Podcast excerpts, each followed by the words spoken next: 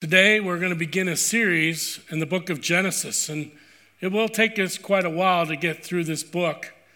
And we will not be able to go to the depth of detail that many people would like, but we're going to hit some very key and important issues as we talk about Genesis and the unlocking of the Bible. This has been on my heart to begin this series for several months now. Um, we were kind of unable to do that because of the COVID 19 virus. We had other issues with peacemakers. We were doing that series at the beginning of the year. But I believe in God's timing, and now is the right time for us to dig into the book of Genesis. This is a very, very important topic and a very important book because it sets the tone for the rest of the Word of God. So I encourage you to take out your Bible, take out your outline. I hope that you've printed it. I want you to follow along. I'll try not to get too heady or too detailed, but I think it's important for us to grasp and understand uh, Genesis and the introduction of what this book is all about. Look at Genesis chapter 1, if you would. It's easy to find, it's the first page in the Old Testament, Genesis chapter 1. And we're going to read verses 1 through 2. Genesis 1, 1 through 2. In the beginning, God created the heavens and the earth. The earth was without form and void, and darkness was over the face of the deep. And the Spirit of God was hovering over the face of the waters. Well, as we get started on your outline, you'll see some fast facts. We do this every time that we begin a study of a book. We try to get the context and the background. And so, some fast facts quickly to understand the framework of this book. Titles of Genesis is the first thing. Titles of Genesis. The Hebrew title of the book is the initial word here, translated in the beginning. The English title was derived from the Greek translation, and it's the key word of the book, and it, it is Genesis, the very word we have in our Bibles here in America and England and other English speaking parts of the world. In Genesis chapter 2, verse 4, the Septuagint, which is the Greek translation of the Hebrew Bible, this is the book of the Genesis of heaven and earth. So you get the sense of what this book is all about. Genesis literally means the beginnings. The author of this book is Moses. Scripture and tradition support the ideas of Moses being the author not only of Genesis, but of the Pentateuch, the first five books of the Old Testament. It's believed by all, most Jewish scholars and church historians for many years that Moses was the author of these five books and obviously the book of Genesis. Who better than Moses to write this book? He was educated in the finest schools in Egypt because he was adopted into Pharaoh's family. He probably learned literary skills in those great schools as he was educated. He met with God on numerous occasions, so God gave him the information directly to write. Genesis provides the framework for the Exodus out of Egypt. And we know in, in Exodus that God met with Moses up on Mount Sinai and gave him the Ten Commandments and other laws as well. And so, why wouldn't he give him the information to the creation story? Critical scholars, however, deny the Mosaic scholarship or authorship of both Genesis and the rest of the Pentateuch. Some think it was Ezra, the priest, that was the writer of these books. And so the theologians have vacillated from time to time. But the modern view is the documentary view. And we don't have time to go into detail of that. If you want a detailed study, you know, look up the documentary view, JEPD, which are the four source books that they think uh, were accumulated to uh, write the book of Genesis. But the date, the date was very interesting. I spent a lot of time looking, and scholars are very divided about when Moses lived and when this book was written. You'll see on the notes I put unknown. Some believe Moses lived approximately from 1550 to 1200 before the Common Era. Rabbinical scholars, the Jewish scholars, believe Moses lived from 1391 to 1271. Jerome, one of the early church fathers, said he was uh, he lived in 1592, around that period. The Exodus was most likely in 1445, before the Common Era. So I know it's a lot of dates and probably doesn't mean much to you, but I wanted to get the point across that people are not completely sure when Moses lived and when this book was written. The purpose of the book, you'll see the purpose and the theme are very similar, but the purpose of this book is to not just uh, set us up for Genesis, but really the rest of the Old Testament.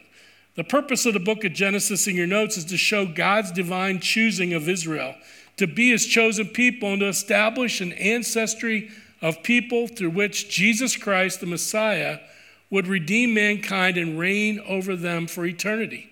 Notice those two purposes. It was to show how God chose a group of people to be his own. And then he wanted to establish an ancestry. He wanted to establish people, generations going forward that would eventually give rise to Jesus Christ being the Messiah, who will ultimately reign over this world for all of eternity and to redeem mankind by his grace. The theme is this the divine choice of Israel from, by God out of all the nations of the world to be set apart by God for his service and the keeping of his laws while dwelling in a land promised to them by covenant. We're going to see in Genesis 12, Genesis 15, we're going to see that Abraham would be the father of a great nation, but also a covenant would be made that they would have their own land, and God lays out the description of where that land will be and the boundaries of it. So it's a divine choice. Again, God choosing them to be set apart, to serve Him, and to be a reflection of who God is, the true God, Jehovah Yahweh, to the nations around them. The theme of the book of Genesis that we just talked about uh, tells us about the covenants. But now we move on to the key verse in Genesis 3:15, where he says, "I will put hatred between you and the woman," speaking of Satan who had just deceived Eve, and between your offspring and her offspring. Satan's offspring will be the demons, the, the false angels, those that are the fallen ones. And her offspring will be Cain and, and the succession line of people.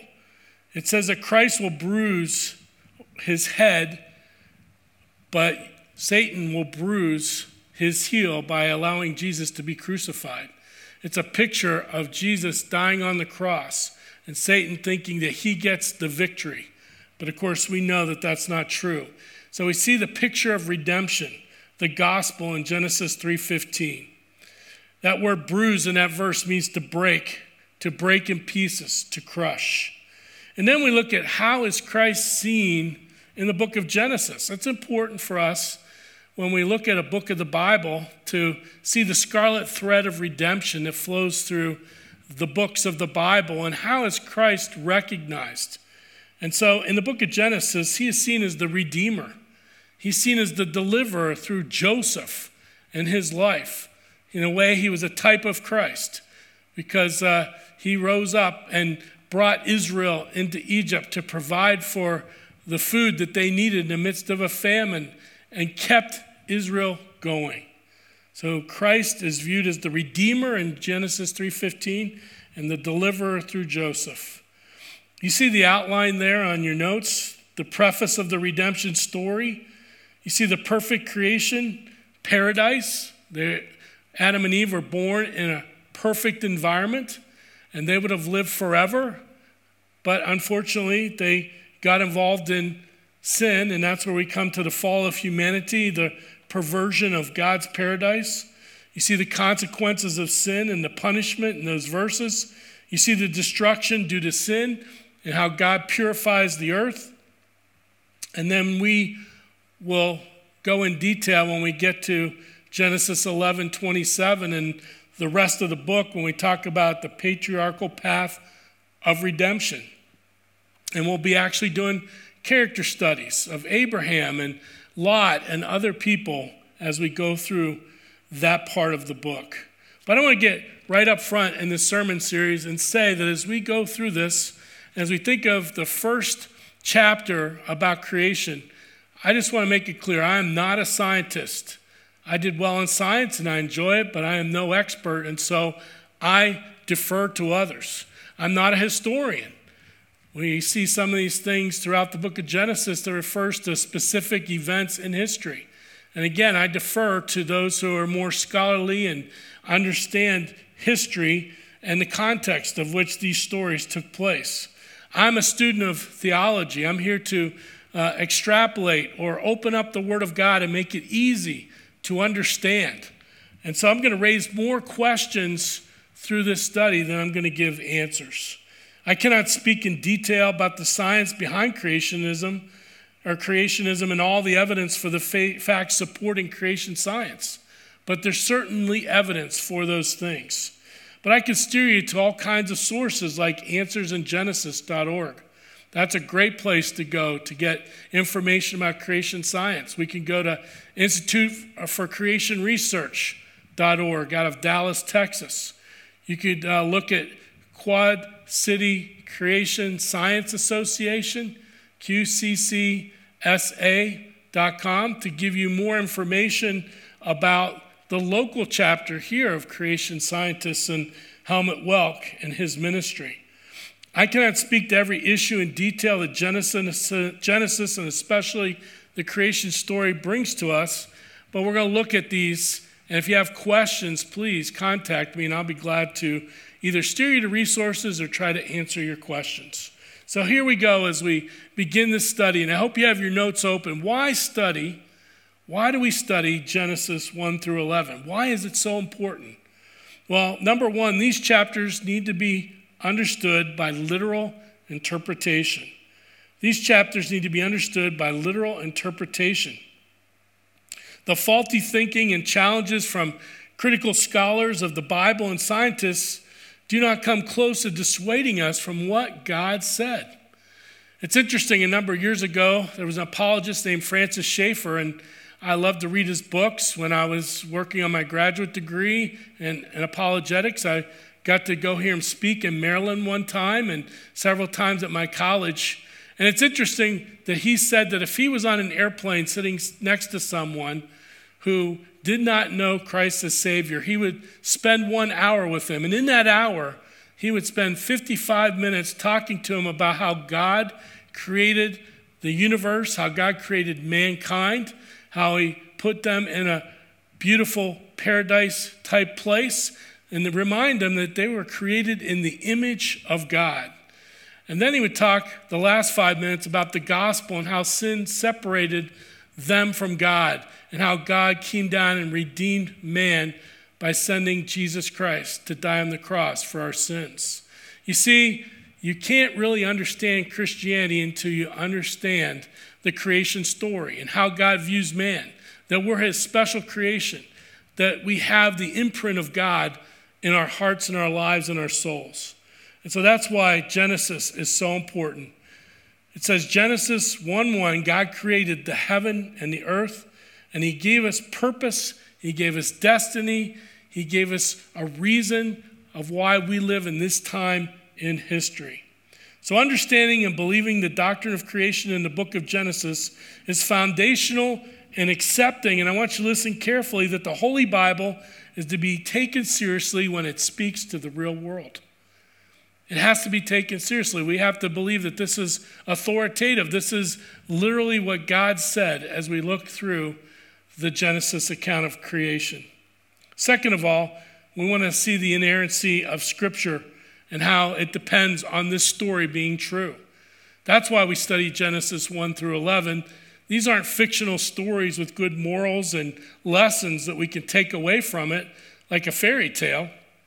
This is talking about the inerrancy, the authoritative truth of God's word. So the inerrancy of Scripture depends on us taking Genesis 1 through 11 literally. The Bible is the verbal, plenary, inspired, inerrant Word of God. We're going to unpack those, unpack those terms so that you understand them. You've probably heard them before, maybe it's been a long time, but it's important for us to understand when we use that word inerrancy, what are we talking about? Well, first of all, I said verbal plenary. What does that mean? Well, verbal inspiration means that every word of Scripture is God given. The idea is that every single word in the Bible and where it's placed is true and it's there for a purpose. There are no exceptions. We're talking about every word in the original manuscripts. The word plenary means fully authoritative. It means that all parts of the Bible are divinely authoritative and equal in that authority with one another. This includes such things as the genealogies in the Old Testament. All parts of the Bible are from divine origin. And that you can look that up in blueletterbible.org, for example, and other places to understand what verbal plenary means. Luke 16, 17 speaks to this. It says, But it is easier for heaven and earth to pass away than for one dot of the law to become void.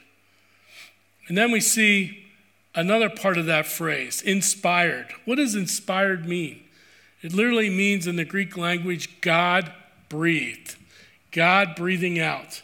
And probably a verse that you're very familiar with in 2 Timothy 3:16, the best verse in all the Bible that describes the inspiration of scripture. It says all scripture is breathed out by God and profitable for teaching, for reproof, for correction, and for training in righteousness.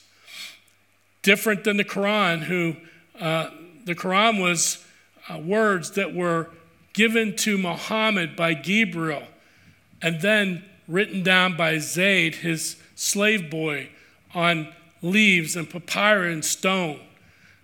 The word Quran literally means recitation. But the Bible is not like that. God gave these things to these 40 different writers, and they used their literary style. And it wasn't like a secretary writing down dictation. They were prompted by the Holy Spirit to use their personality to write these things down. But the Word of God is inspired verbal, plenary, inspired, and lastly, inerrant. Inerrant, without error in the original manuscripts. Matthew 5:18 says, "For truly I say to you, this is Jesus speaking, until heaven and earth pass away, not an iota, not a dot will pass from the law until all is accomplished." Now, this is going to freak you out when I make this statement, but the Bible that we have in our hands is 98 plus percent just like the original manuscripts. And so we say that the original manuscripts are complete. The entire revelation of God, authoritative and inerrant. Well, why do we not have 100%? It's because of, over time, scribal errors that have occurred. And God has preserved His word through time, through dictators who wanted to burn it and destroy it. So we have a Bible in our hands that's authoritative, that's inerrant, that is inspired. It's important for all of us because to understand this and understand that the origins of the book of Genesis is foundational to the rest of the Bible. If Genesis chapter 1 and 2 don't tell us the truth, then why should we believe everything else in the Bible? It begs the question. If it says in the New Testament that the Creator is our Redeemer, but God is not the Creator, then maybe He's not the Redeemer either. If it tells us in 2 Peter that God Himself will bring about a, an instantaneous destruction of the world in just a moment, it says by fire. How can we believe that if we believe that He, in six days, brought about creation? And He's able to do that. The same God that can destroy His creation is the one who created it.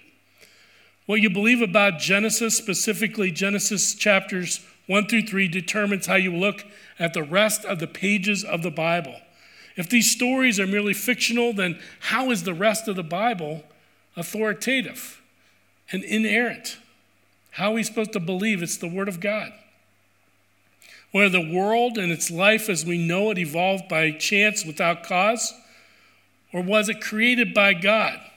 There's an immense implication between those two positions as we think of evolution and modern science and how they view natural laws without miracles or a supernatural God with intelligent design created the world as we know it. It's interesting to me as we think of this point that Christ quoted repeatedly from the Old Testament and referred to it as Scripture. As he did through his ministry and sharing the message of the kingdom of God, he would repeatedly point back to the Old Testament, even back to Genesis chapter 2, where he talked about the bringing of two people together, a man and a woman, in marriage. They leave and they cleave, and other places that he quoted. And because of his resurrection, God stamped his approval on the message that Jesus gave all those three years of ministry. It says in Matthew chapter 22, verse 31, for example, Jesus said this, and as for the resurrection of the dead, have you not read what was said to you by God? Pointing back to the Old Testament being scripture. In the Sermon on the Mount, in Matthew chapter 5, Jesus said, You have heard that it was said, but I say. Jesus builds on the foundation of Scripture to add more revelation to it as the very Son of God. Throughout the Gospels, we see Jesus confirming many accounts in the Old Testament, such as the destruction of Sodom and Gomorrah, the death of Lot's wife, the murder of Abel by his brother Cain, the calling of Moses, manna given in the wilderness, the prophet Jonah, and on and on it goes. And then we see the accuracy of history is consistent throughout the Bible, starting with Genesis. That's number three on why we should study Genesis 1 through 11. The accuracy of history is consistent throughout the Bible, starting with Genesis. Liberal scholars believe that Genesis is merely a legend, a myth, a fable. It's not to be taken literally, as I said before, but we could take uh, good teaching from it. We can build morals from it. We can have lessons that would be applicable to us, even if it's not literal. The truth is, Genesis is history and not legend. And the question is, how can we reconcile Jesus and other New Testament writers quoting Genesis as scripture if we can't take it literally? It's easy to say, but not all of the Bible can be taken literally, and it's true. We have allegory in Revelation, we have poetry in Psalms, for example, we have hyperbole in some of the parables, and all these things, and they're there for a divine purpose. But when it comes to the Genesis account, we don't see those different literary styles. We think it's a literal teaching. Our library has a great movie that I was going to show April, I think it was the 17th, the Friday or Saturday after Easter. And we were going to have Helmut Welcome, and we were going to watch Genesis' History by Del Tackett, who uh, did the series called The Truth Project. And some of you are familiar with that.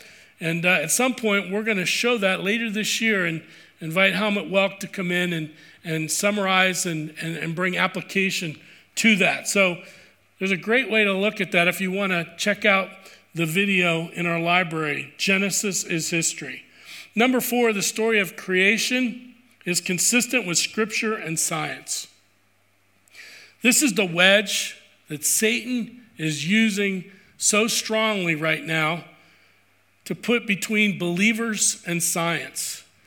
They're trying to say that if you are a believer in Christ and a believer in the Word of God, how does that fit with science? Is science compatible with the Bible? And they bring doubts because of the different theories that they have of how the world was created. Now, while creation science does not answer every question concerning creation, it has the best probability of accuracy because it's based on God's word and it looks at the creation story through the lens of God's word. And it looks at it from God's perspective, and you see how creative He is and how much of science from its inception was based upon a biblical worldview. You know, when I was in graduate school, I had Norman Geisler, and he came and did a, um, a, one week class on creation versus evolution. And I remember writing a paper in that class about how the founders of many of the fields of science came from a Christian perspective. They were born again Christians and they looked at things through the lens of, of God and how He viewed things. And now we've moved away from that and moved away from the idea of the supernatural and the miraculous in our science dealings. The issue for some is that science today, which by the way has been politicized in many ways, isn't compatible with religion and all miracles can be explained away at some point because of science. So we see this battle between the supernatural world and the material world or the natural world where everything can be explained. We see the creation is mentioned many times throughout the Bible. I looked up one document and it was 17 pages if I were to print it out of all the places in the Bible where it speaks to the fact that God is our creator. So, not only in Genesis chapters 1 and 2 and 3, as it talks about the creation story, but it's throughout the entire Bible referring back to that great event. Here's one example in Nehemiah chapter 9, verse 6 You are the Lord, you alone.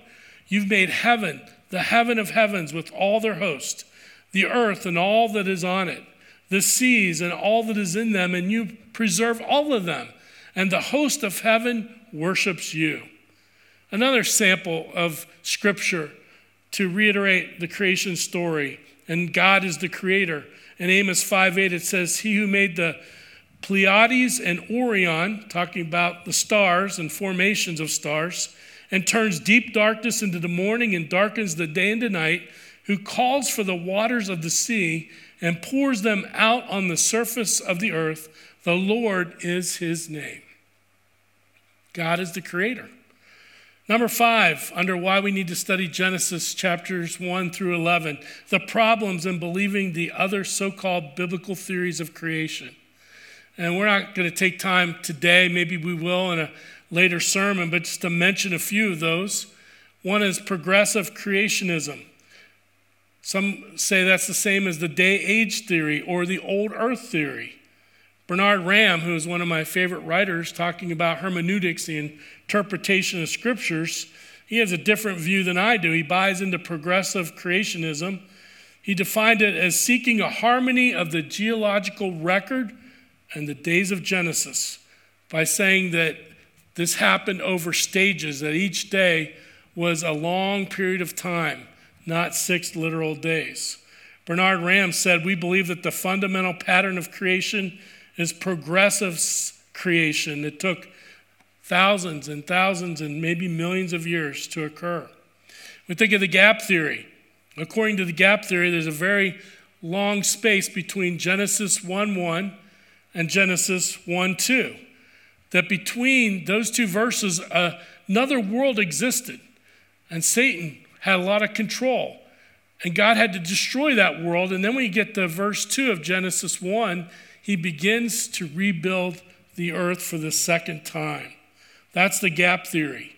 And then there's all kinds of shades of the theistic evolution that God used evolution over billions of years to create the world and bring about eventually the very first man, the first human, and his name was given Adam. And then there's the intelligent design theory that as people study science, they see order in a system. And they say that there's something out there that has put this all together, but they come to the conclusion that they don't know who that God is. And so they stop there, and some other people who believe in intelligent design begin to explore religion, and many of them come to faith in Jesus Christ. But here's the key one major problem with all these theories they lack biblical support, number one, and it puts death before sin when Scripture describes death as the consequence for sin. Think about it. Adam and Eve, they were the first two created in Genesis. They were supposed to live forever. And when they sinned, God brought upon them as one of the curses that they would die, that they would have mortal physical bodies. So, how do you explain evolution where many things have to die, the survival of the fittest, to get us to the point of where Adam is the first man? What about these other theories where death occurs before the first man is alive? Something for you to think about as you think of these different theories. Well, how does all this apply practically to my life and your life? Well, here's the applications. Number one, look, these, look at these in your notes. Excuse me. We must get Genesis 1 through 11 right if we're going to be able to trust the rest of the Bible. We must get Genesis 1 through 11 right if we're going to be able to trust the rest of the Bible. If, if those first chapters of Genesis are just, um, you know, allegory or not to be taken literally, how do we trust the rest of Scripture? Number two, we must know in our hearts after we study that science and God's Word are perfectly compatible. And that's why it's so important. Maybe you need to take a trip to the Creation Museum, go to the Ark Encounter. And they're very honest about the things that they conjecture and they possibly could fit the story, but they give you the facts of what they know based on science. Number three, we must accept that people are going to strongly disagree with us, believers and non believers alike. It's amazing that this can become a very divisive issue. This can become a very contentious issue with some people. And number four, we must not be ashamed to share what we believe. We must not be silenced by the opposition. The school that I graduated from, Liberty University, shortly after I graduated, the Southern Association of, of, of Schools, the accrediting arm of, of the NEA, looked into Liberty University's teachings on uh, evolution and creationism. And they took away the accreditation for elementary teachers for a while because they thought that they were emphasizing creationism over evolution when actually they were teaching them side by side, preparing teachers to be able to teach in a public school. That's some of the opposition that people face when they uh, cross the line. I can think of, of a man that we had here speak a number of years ago, Dr. Jackson. And he had been at two Christian schools, Christian universities. And he shared his views on creation, and in both those schools, he was terminated because of his literal view of creation. So, this is a contentious issue. We need to know what we're talking about, and we need not to be ashamed to share what we believe. The key thought here as we finish today the self existent God chose to reveal himself to us through his creation and his plan of redemption for mankind, whom he created. The self existent God. What does that mean? I looked it up on dictionary.com. It means existing independent of any cause. And then they wrote this in there God. What it really means is that God is the uncaused cause, logically speaking. Think about it. There has to be, if you keep going back in time and thinking in your mind, that even if you believed in some kind of evolution, there has to be something out there that was the first cause, that was eternal, that was not created in order for uh, this world to come into being and exist. And so it says, in the beginning, God. Genesis assumes right from the get go that God exists. He's self existent. He wants to reveal himself through his creation, as we see in Psalm 19, and his plan of redemption for mankind, whom he created. Here's some concluding thoughts. You know, I don't believe this is an issue of doctrine that we can have different views on. This is a bedrock issue that determines if the Bible, if all 66 books of the Bible are verbally, plenarily inspired, inerrant words from God. This is different from eschatology. We can have different views of the end times, when the rapture is going to occur, when, if the rapture is going to occur at all. We can agree to disagree on that. We can agree to disagree on if tongues and healing are normative in the church today. This is different on maybe how we view the Sabbath in the New Testament times versus the Old Testament. But this is not one of those issues as a believer. You can be consistent in believing the authority and inspiration of God and hold a different view than that of literal creation. There's only two options if you really think about it.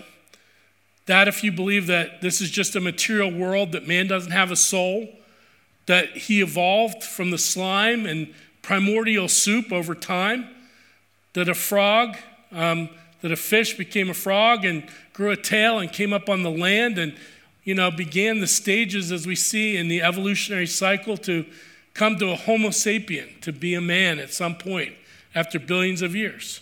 But there's no soul. There's no accountability at the end of life. There's no God to help you in this life. There's not any real purpose or plan because we're made up of random molecules at an unusual time in history. And we have to try to figure out in our own ways to define our reason for being here. Or you can believe the biblical worldview that God created Adam and Eve, that He breathed into Adam his soul, and that we are made in the very image of God, that we are His special creation, more important than the galaxies, than the universe, universe out there, than, than the constellation of stars, than the Grand Canyon. God is the special creation that He focuses on the most because we are made like Him. And of course, if you have that hope, then you know that we have the opportunity to have eternal life after this life, that we have a soul, that we will give an account for what we did in this life, and that God will bless us if we've trusted in Christ as Savior to be with Him. Those are really the two options that we have before us. And I hope you think about this as you think about and we talk about in the next couple weeks this creation story from Genesis chapter 1. As we prepare to go today, I want to encourage you to ponder these questions this week. Number one, how have you doubted the accuracy of the creation story? There's so many different theories out there, even from a Christian perspective. And maybe you've doubted. Maybe you not haven't been sure that it's the literal, truthful story, six 24 hour days. Think about that. Number two, will you take time to study to find answers to your doubts? And lastly, are you confident that faith in God's word and science are compatible? I hope and pray as we begin this study and you begin to think about it this week that you'll dig deep not only into God's word, but also other things outside of God's word that brings evidence to the fact that Genesis is, is, is, is very importantly the big part of God's word. It's the, it's the avenue through which all of the word of God comes as he begins the story and points us to the authoritative truth found in his word. Let's pray. Father, we thank you for uh, helping us today to be able to look into the background of the book of Genesis. Help us to see the framework that I hopefully gave as we begin this study and to see the book of Genesis through the lens of you, Lord, through your eyes, and its purpose and its themes and its meaning. And Lord, help us if we wrestle and struggle with how faith and science intersect, that maybe this would cause people to look deeper into these truths for themselves. And help us as we go through this study to uh, just clearly understand what you've laid out in your word so we can better understand it and have more confidence in how we live our lives. We pray and ask these things now in Jesus' name. Amen.